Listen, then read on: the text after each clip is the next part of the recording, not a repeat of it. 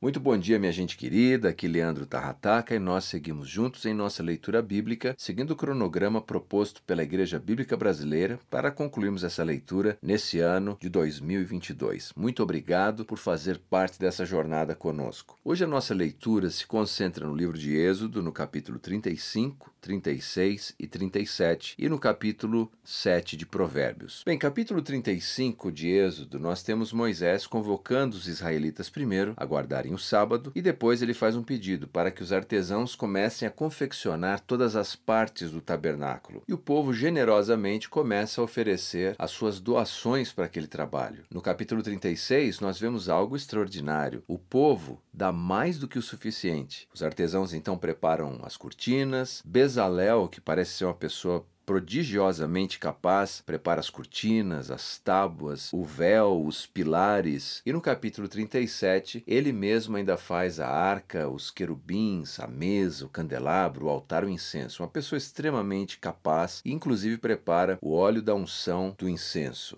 Claro, os dons que vieram do Senhor estavam sobre a vida desse homem. Mas eu gostaria de destacar o capítulo 36, os versículos de 3 a 7, que diz assim: Moisés lhes deu os materiais doados pelos israelitas como ofertas para a construção do santuário. O povo, porém, continuava a trazer voluntariamente mais ofertas todas as manhãs. Por fim, os artesãos que estavam trabalhando no santuário interromperam a obra e informaram a Moisés: O povo trouxe mais que suficiente para completarmos o trabalho que o Senhor nos ordenou. Então Moisés deu a seguinte ordem, que foi transmitida a todo o acampamento: Homens e mulheres, não preparem mais ofertas para o santuário, temos o suficiente. Assim, o povo parou de trazer suas ofertas. Suas contribuições foram mais que suficientes para completar todo o projeto. Que experiência linda é essa em que aquele povo que nós sempre nos deparamos com ele murmurando, reclamando disso e daquilo, aqui foram totalmente sensibilizados pela presença maravilhosa de Deus e deram generosamente. E vemos que Deus usou a todos, artesãos muito capazes, homens e mulheres, todos participaram da edificação do tabernáculo e de uma maneira tão generosa que foi necessário dar uma ordem para que parassem de contribuir.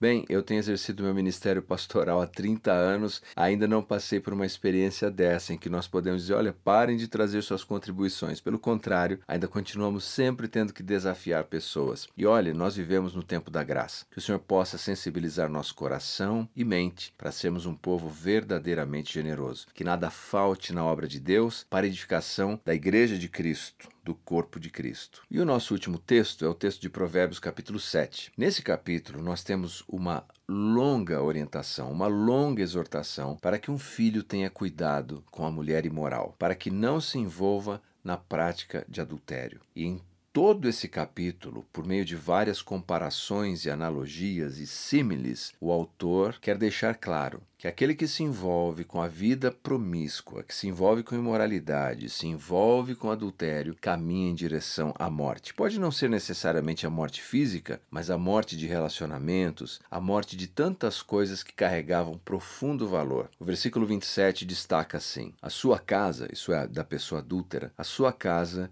é o caminho para a sepultura. Seu quarto é a câmara da morte. Que o Senhor nos guarde de incorrermos nesse erro tão terrível que é o pecado da imoralidade sexual.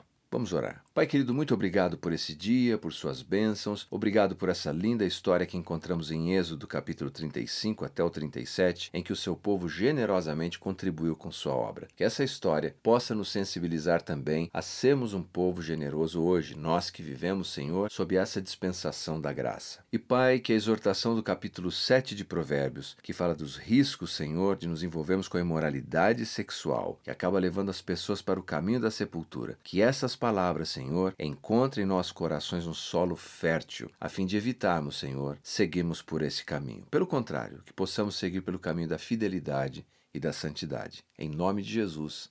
Amém. Mais uma vez, muito obrigado por acompanhar esse tempo, essa breve meditação. Que Deus abençoe você, a sua família e nós nos encontramos em breve. Abraço.